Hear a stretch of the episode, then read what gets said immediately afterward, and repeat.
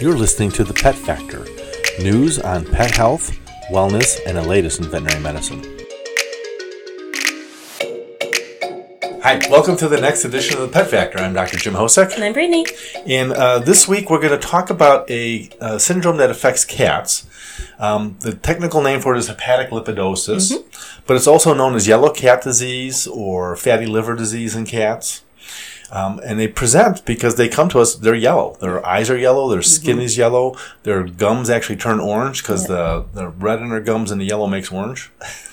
so it's something that we see typically in um, middle aged cats, but any cat can be affected. But usually it's fat cats that have stopped eating for some reason. Mm-hmm. And there's a lot of reasons that can make them stop eating. Um, there's the primary reasons where some liver problem is causing it and they just stop eating for some reason. And it just causes their body to uh, break down the fat, and then that fat gets into the liver and causes it to swell. It can also occur secondary to a lot of different diseases. Pancreatitis is common, mm-hmm. diabetes. Mm-hmm. Um, with diabetes, you sometimes get a condition called ketoacidosis, yeah. inflammatory bowel disease that can cause vomiting and diarrhea and decreased appetite, um, bile duct or liver disease, so primary problems going on there, cancer, there's also toxins that have been associated with this, certain antibiotics uh, like tetracycline. Um, pregnant cats have been known to develop this because their body's breaking down a lot of fat to feed mm. those kittens if they're not getting good nutrition. So basically, anything that's going to decrease their food intake and uh, cause their, their body to start breaking down its own fat. Yeah.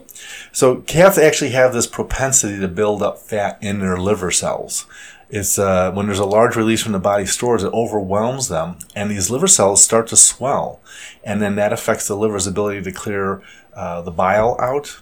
So the bilirubin and the bile start backing up in the blood, okay. and it just makes these cats sick very quickly. Yeah. Um, we don't know exactly, you know, what causes them to start not eating in the first place. A lot of times, mm-hmm.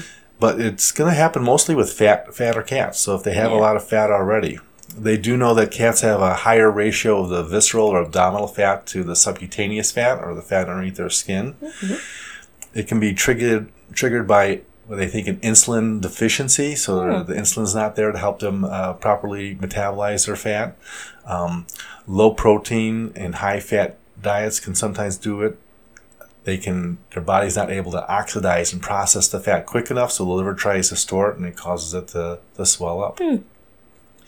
Oftentimes, these cats are presented to us with rapid weight loss. Yeah. So owners know knows they're losing a lot of weight and they're not eating. Mm-hmm.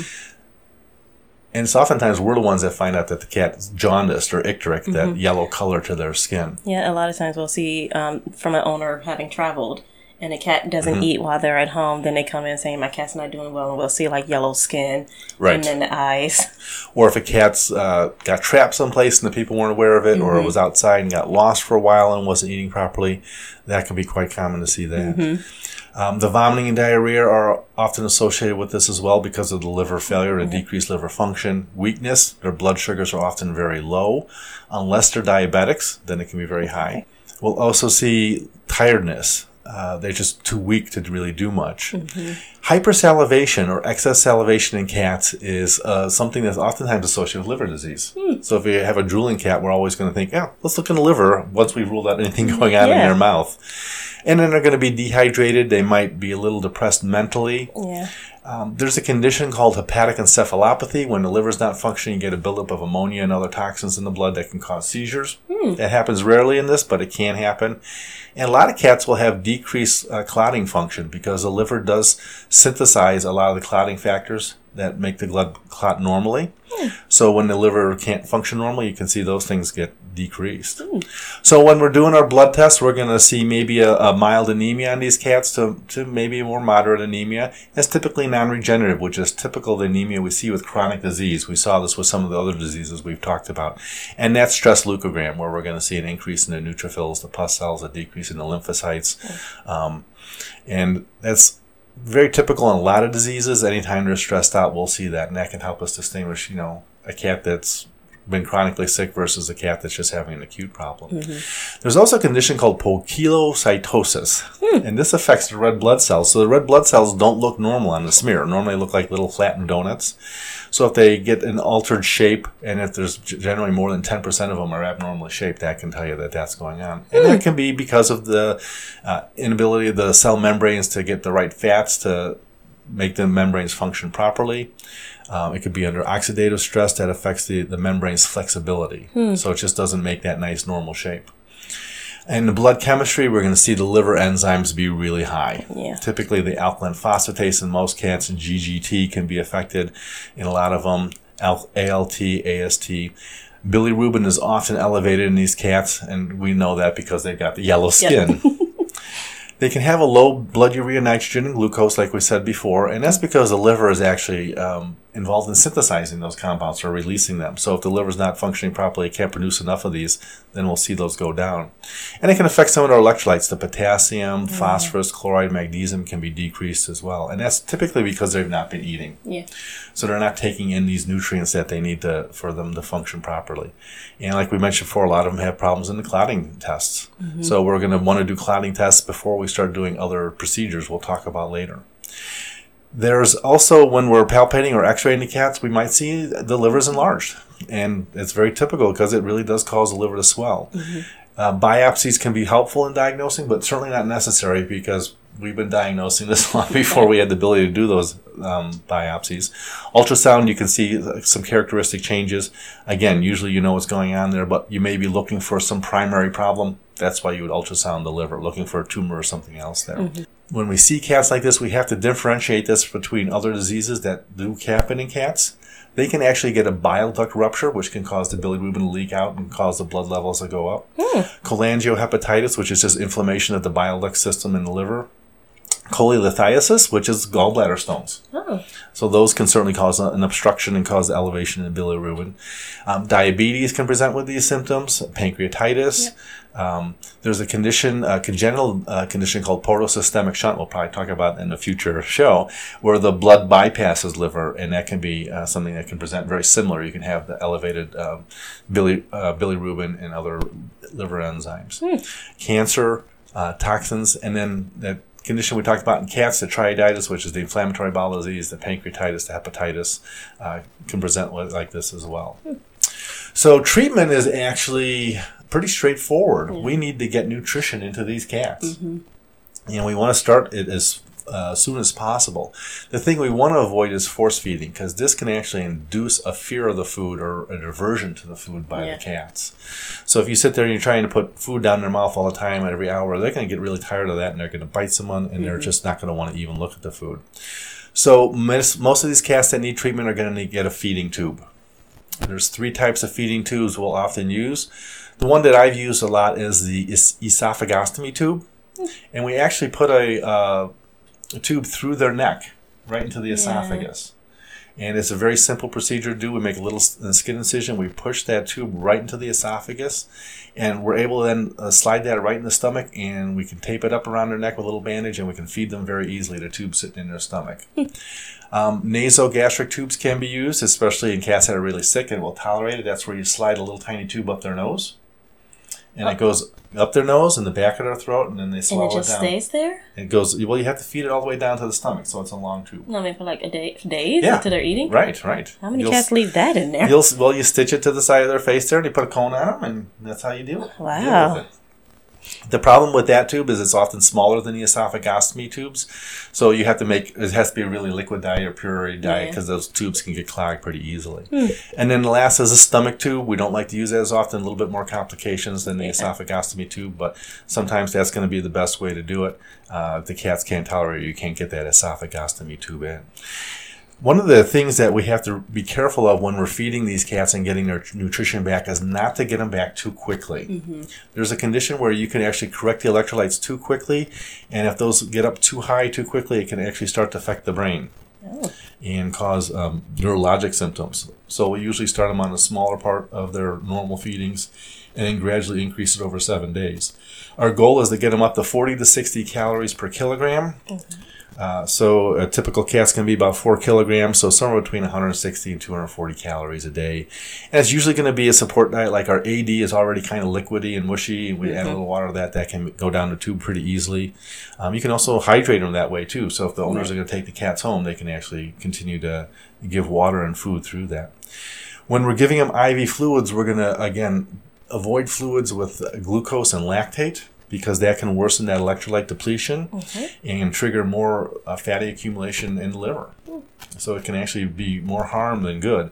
So we'll stick with like a sodium chloride drip uh, with those type of cats or, or other fluids that might have other things in there. Vitamin K for clotting problems. So if we see decreased clotting times, we're going to start on vitamin K. That's going to be given orally or through the stomach tube. Typically, uh, if we're going to be putting in a tube and we know they have clotting factors, we're going to want to actually start the vitamin K before we put the tube in Right. because there can always be bleeding, especially when you're doing a, a esophagostomy tube or, or a gastrostomy tube. We're going to also get them on vitamin B supplementation, vitamin B12 shots once a week, and uh, probably some daily B complex in the fluids that we're giving them.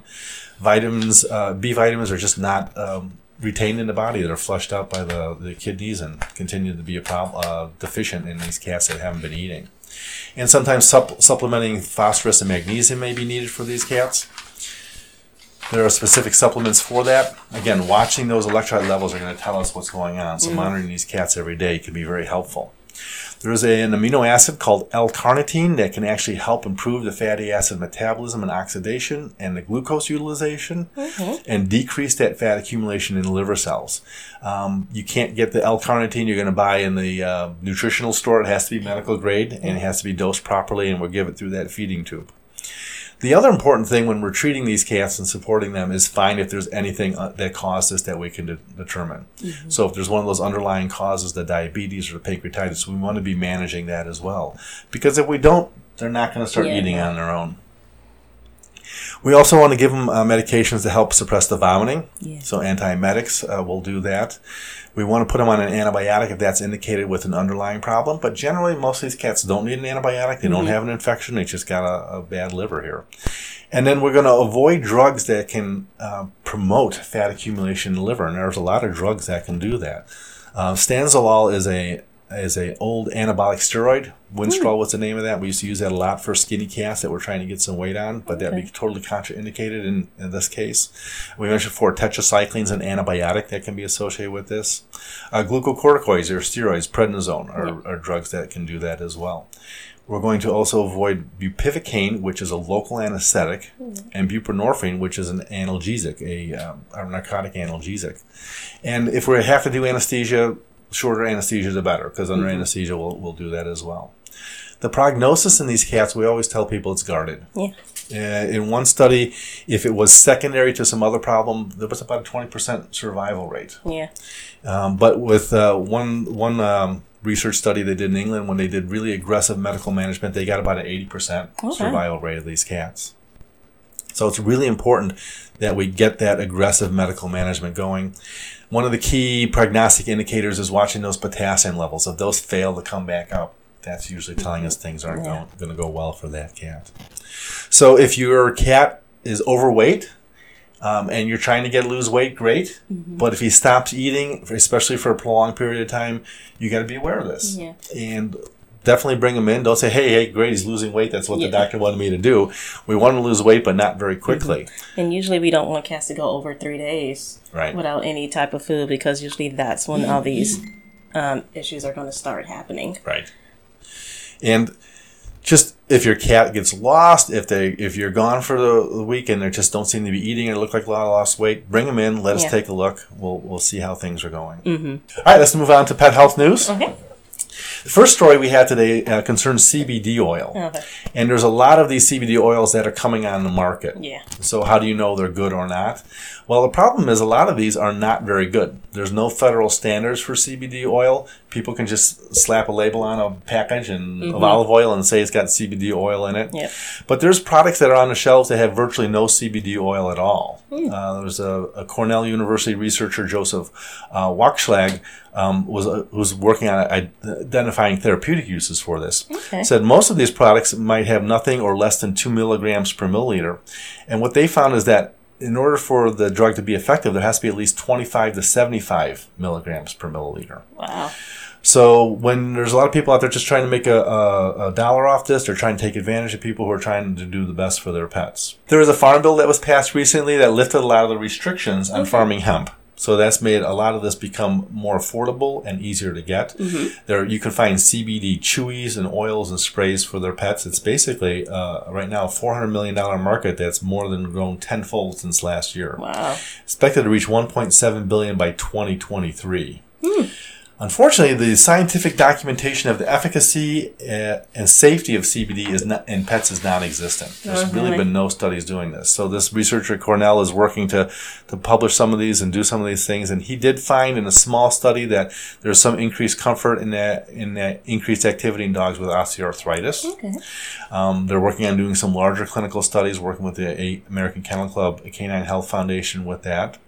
Um, there's some studies going on with epilepsy that are promising, but mm. there's not enough data to say that it's a new miracle anticonvulsant drug, mainly using it as an adjunct to other therapies. Uh, and seizures are kind of the natural focus because there is a, a, CBD oil compound that's made for children that have certain types of seizure disorders. Mm. Fortunately, for pets, it costs about thirty thousand dollars a year to get that. Wow! So people are kind of left. I'm not going to spend thirty thousand dollars on finding what's out there. Um, the American Veterinary Medical Association has been telling veterinarians that they can share what they know about CBD, but not to prescribe or recommend it for pets. Mm-hmm. And that's kind of where we're at right now. Um, we're going to tell people um, there's a lot, a lot of information on this. We don't know how effective it is. We don't know the safe doses. You don't know what you're getting in these products. So mm-hmm. until we know more, wait and when it comes available, then we'll be able to help you with that. Yep. So the the FDA is working on developing the regulations for marketing CBD products for pets and people. And this year they sent letters to actually 22 companies citing violations as making claims about therapeutic uses and treatment of diseases that aren't supported by it. Oh, that's good. So if you're going to get a CBD oil product, you're going to have to do a lot of research. Yeah. If you want to try it with your pets, again, we can't recommend this. There's just not enough data on it. Um, but unfortunately, we can't stop people from doing it. Yeah. So be careful, be cautious, do mm-hmm. your research. And if you're asking your veterinarian for specific advice, don't be upset if they don't give you any, yeah. because legally we can't. Mm-hmm. So we're just going to kind of um, wink and nod at you and uh, see how things go. But once we get more information, we're going to be tracking this uh, issue more as the year progresses. So as we get more information, we'll pass that along to people.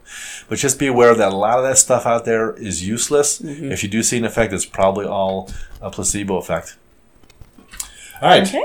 So we got another story. Well, you got a story here today, Brittney. So what we have this time is we have uh, two new breeds are actually getting approved by the American Kennel Club this time, um, and they are two breeds that have been out there for a while. So right. it's nice that they you know, getting noticed by them. Um, one of them is a powerful breed. Um, is a big game hunter, very sociable and French water hunter. dog. Yeah. Um, is the, uh, Dogo Argentine. Um, most people probably have never seen this dog. It's like a big old mastiff and a Cane Corso had a baby. Yeah, there's look, there's a picture of it. It's like a white pitty here. Mm-hmm. They're very muscular. I think the smallest they get is about ninety pounds. Yeah, if you're watching they're us huge. on YouTube, we're going to put up a picture of, of, of them for you here. But boy, yeah, they're big. Um, but the Kennel Club announced in December 2019 um, that this dog, the Dogo Argentino, and another one, the Barbet, um, are going to be part of the, the bar- pack. Barbet, that's French. Mm-hmm. It's B A R B E T, but you say Barbet. Barbet. Yes. Um, and that one looks like a big old doodle. really cute.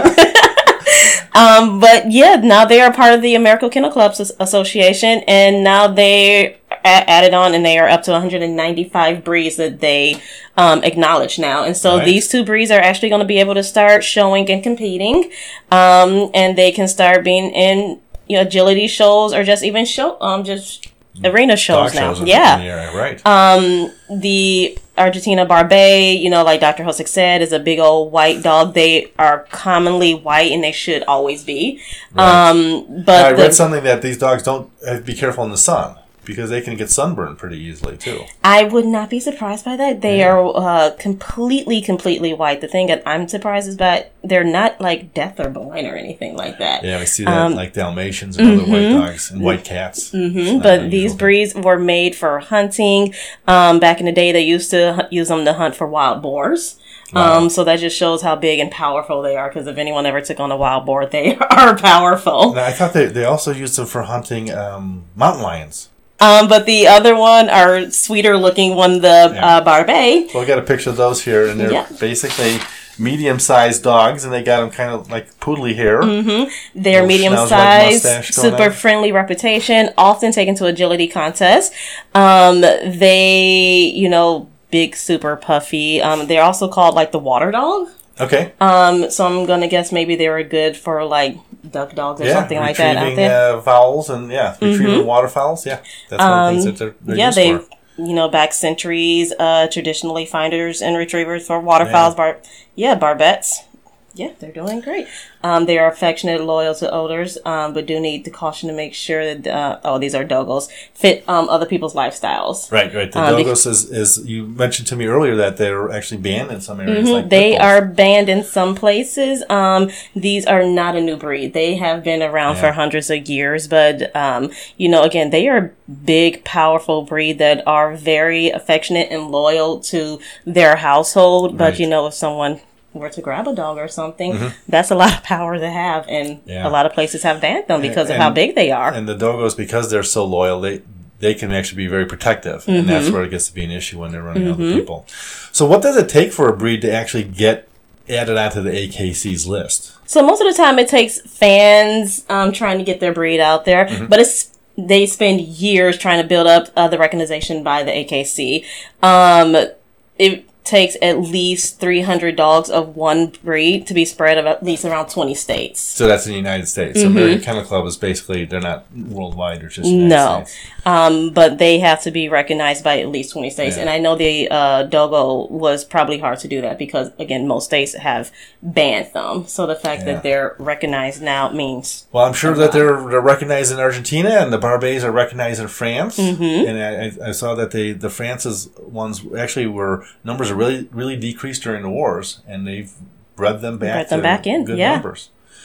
So if you're looking for a new breed now, we talked about finding the right breed. We got two more to add to the list here. Yep. Um, so we'll uh, pass those along if we hear any more. And I guess they, they add new breeds all the time. Like almost every year, they're adding new breeds. Yeah, they're and like I said, they're up to like 195 now. It's just Um, and they're just adding each year. They're adding more and more new breeds. But again, it just takes recognition, and you, they have to they have standards that they have to meet Right. to be into those. And then those poor judges now have to learn about these new breeds too.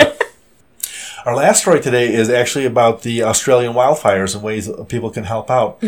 Um, sort of by helping out the veterinarians. Yes. So um, we belong to the American Veterinary Medical Association. They have a um, charitable group called the American Veterinary Medical Foundation. Yes. And they're going to produce matching funds up to $50,000 of people who are donating to help veterinarians that have been affected by the fires. And the veterinarians have been affected sometimes as their practices have been burned, Mm-hmm. their homes have been burned, but also they've been donating their time and supplies to help Yes. these animals out. So it helps to support that effort as well. So the uh, funds are going to be um, made available to the Australian Veterinary Association's Benevolent Fund, and that's going to provide a financial assistance to the veterinarians who've lost uh, their own property due to the fires and have provided charitable care for the impacted animals. Yeah. Uh, reports have said that there have been deaths of up to 1 billion animals, including some species only found in Australia. Australia.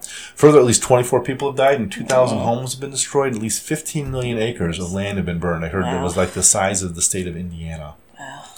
So if you're looking for a way to help out, um, help out the veterinarians because they're doing their best to help out as well. And that's the AVMF, the American Veterinary Medical Foundation, and we'll put a link up that on our blog. Yep. Okay. So now we're going to move on to case of the week. Yep. Case of the week. All right. Um, this week we have a dog. Let's see here. Actually, there's a dog and a cat that came in on Saturday, and animals aren't sick. They're actually uh, very healthy. But the owners are transporting these animals to Italy. Yes.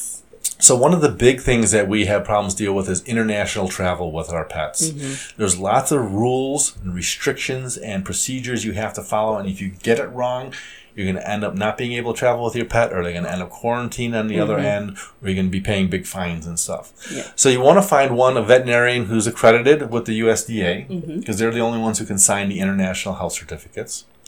You need to make sure um, you visit the APHIS website, A P H I S. And if you type Google APHIS and travel to Italy with my dog, it'll come up with uh, all the information that you need to make sure you get everything ready. Right. So the animals in a lot of these places need to have an internationally recognizable microchip. Mm-hmm. Yeah.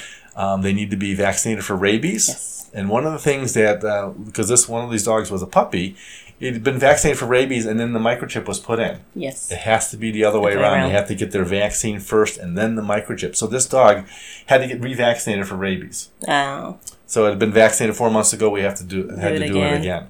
The other thing is time. These have to usually be done within 30 days, and these a lot of these international health certificates need to be endorsed by a USDA veterinarian.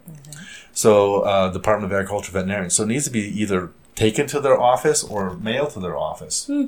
Um, I think there's an office in Chicago. There's one down in Springfield in, in Illinois, but you'd have to look for your individual states where to find that. And that has to be endorsed within 10 days of the animal arriving in Italy. Okay. So there's a lot of steps that have to be done. If something gets wrong, it's going to be a mess. So make sure you start doing this research months before you're going to Yeah. travel. Make sure you work with your veterinarian. Make sure that they have the ability to sign these international um, health certificates and that you get all the paperwork ahead of time to make it a lot easier. Yeah. We'll do our best to help you out, but sometimes it may might mean postponing a trip or having the Mm-hmm. animals travel separately. Well, and then a lot of these things, if you plan on traveling with your pet, make sure it's actually worth it too. Because most places, even if you get everything correct, you still have to quarantine your pet for weeks or months. So if you're only going to be visiting for a week and your dog has to be quarantined for two months, it's not even worth it. Right. All the struggle, all the struggle and pain to bring Yes. them there. I would just find a sitter and leave them and, home. and every country is going to be different. A lot of the European Union countries have kind of banded together and had a, very similar thing. So you can actually get a pet passport from Yeah. the European Union that makes things a lot easier. Um, but you have to get it there. So if you're traveling there, talk to a veterinarian there, see if you can get the pet passport so that if you're going to be going back and forth, you can make that travel a lot easier going forward. All right. Now let's move on to tech tips. And um, this has to do with the fact that we had a cat come in the other day that had gotten all anxious, had pooped and peed in his carrier. We had to take it all apart and stuff. And there's some things that we can do when we're selecting a carrier for a cat mm-hmm. to make transporting them a lot easier, cleaning a lot easier, examining a lot easier, and Yep. just everything a lot easier. Because there's lots of different carriers out there, and I've seen them all. Yep. Uh, it's gone from these little wooden ones with screening on them that have clips that Yeah. look like they're homemade, to these newer plastic ones, to the top opening ones, which I really like.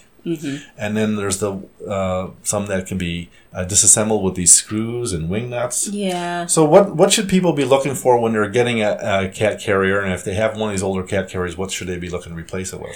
Um, so a lot of times when we're looking for cat carriers, we want to pick one that's gonna suit your lifestyle for your pet. Um, if you're traveling with your pet in the car and they tend to get stressed out a lot, a lot of times maybe a harder one would be easier for you because at that point you can put in a nice soft bed, you make it padding. There's um, still the vent holes on the side so they can see, um, and then a lot of times they do have the top opening so it makes it easier to get your pet in and out of the carrier, um, and then including the front part as well. Um, a lot of soft carriers tend to zip all the way around, which, you know, if you have a cat that's Yeah. really good about getting in the carrier, that's fine. But if you have a cat that you're struggling to get in there, you don't want to have to do a complete 360 with your carrier Right. and still hope that the cat just sits there. And I see some cats actually be able to get their hand in that zipper in the zipper part. and open uh-huh. it. Yep, and make it easier for them to get out. Well, and then a lot of times these soft ones for cats with long nails, they tend to get nails caught in them a lot. Ah, yeah. There are a lot of times when we have those soft carriers that we go to get the cat out and they're stuck and we have to cut the nail out of the bed because they're stuck in there. Um, which, you know, if it was a harder carrier, if you're stuck in the bedding, we'd just take the cat and the bed all out at the same time. Yep. You- these softer ones, we have to take apart a whole carrier. Yeah.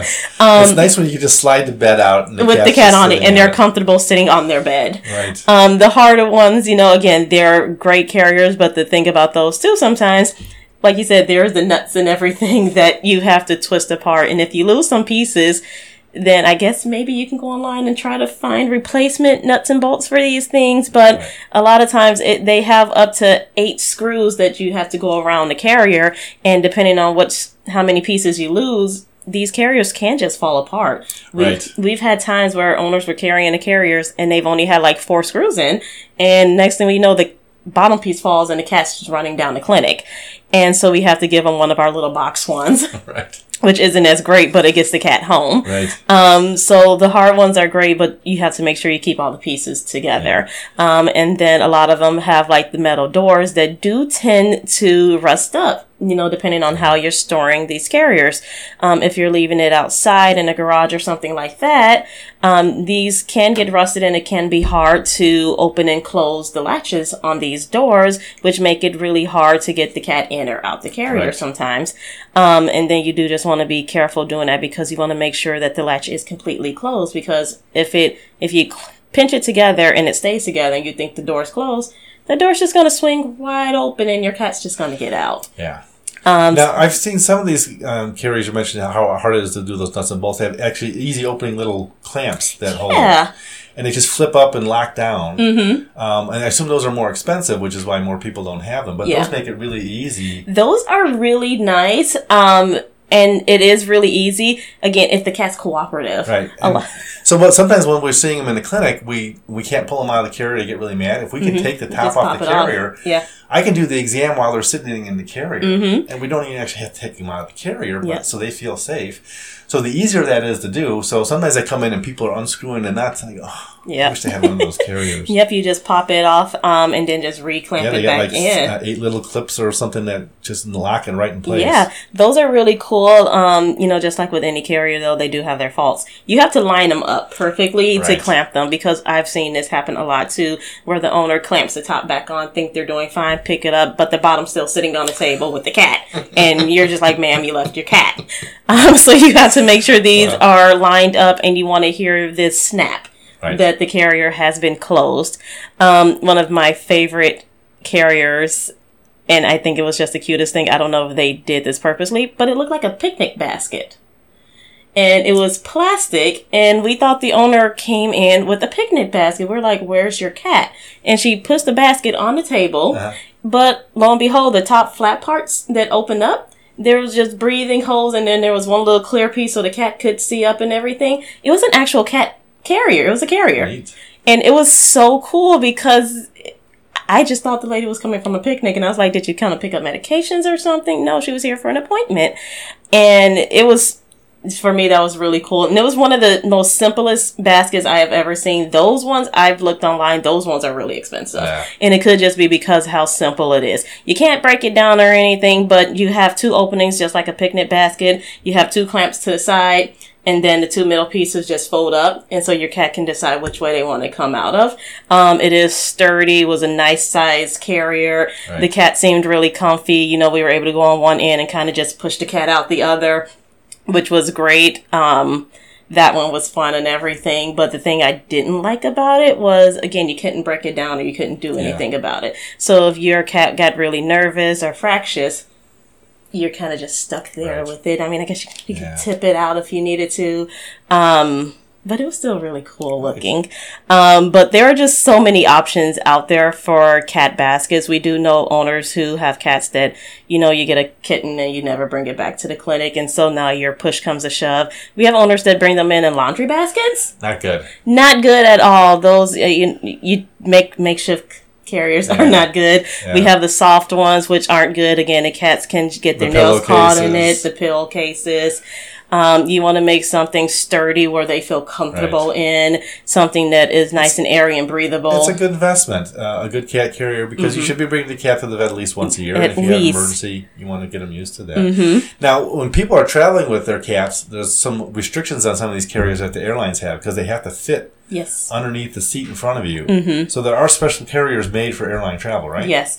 Um, so special carriers for those, and most of them are like the uh, nut and bolt ones. So Yeah. it are it is like the three piece carrier where there's the bottom, the top, and the door. Mm-hmm. Um, they do not want the ones with the wire top that you can open the tops. The- you- They want the ones where there's only one opening. Right. Um, but the, you can have the ones where the they have the top piece where there are extra bowls and you can hide food treats and things like that. That is okay, but you do have to announce that you have all these things for your pet on that part of the carrier. Um, and then they do come in multiple sizes, but you have to be able to get the um, carrier in front of you, like you said. So Yeah. if you want to have your cat get some extra room, you can go up a size for the carrier, but at the same time, you can't do a size for a Great Dane and think you're just going to be able to have your cat sitting No. in front of you. That's not going to happen. No, they have to be able to slide in there, and Mm-hmm. they won't let the cat on the plane if that carrier won't fit in that space. So research that before you go. Yep. All right, a lot of good tips for traveling. So if you are going to be traveling, like we mentioned with the health certificate issue, Yep. uh, most airlines are going to require that too. Take that time to check, ask you, hey, is this carrier going to be good? Mm-hmm. Uh, check with the airlines; they'll oftentimes give you pictures of the type of carriers that they accept. So make sure, and if you're traveling a lot, invest in a nice carrier that's going to Mm-hmm. Yep. be comfortable for the cats. All right, well, that's it for what we have for this week. Yep. Uh, I would like to remind people if you're enjoying the podcast, go ahead and follow us. If you're on YouTube, subscribe. Make sure you minimize it. I think the button's underneath Brittney here. Maybe down there. Yeah, Okay. or somewhere there. there, okay. Yeah. Um, uh, the more followers and subscribers you get, that way you'll never miss uh, an episode, and we'll Yeah. let you know as soon as it comes up. Um, next week, we're going to be talking about ear hematomas, Yeah. which is this blood fills up in the ear. So that's a really kind of interesting thing. So we'll see you next time. I'm Dr. Jim Hosek. And Brittney. Bye. You've been listening to The Pet Factor with Dr. Jim Osick and Brittney Reed.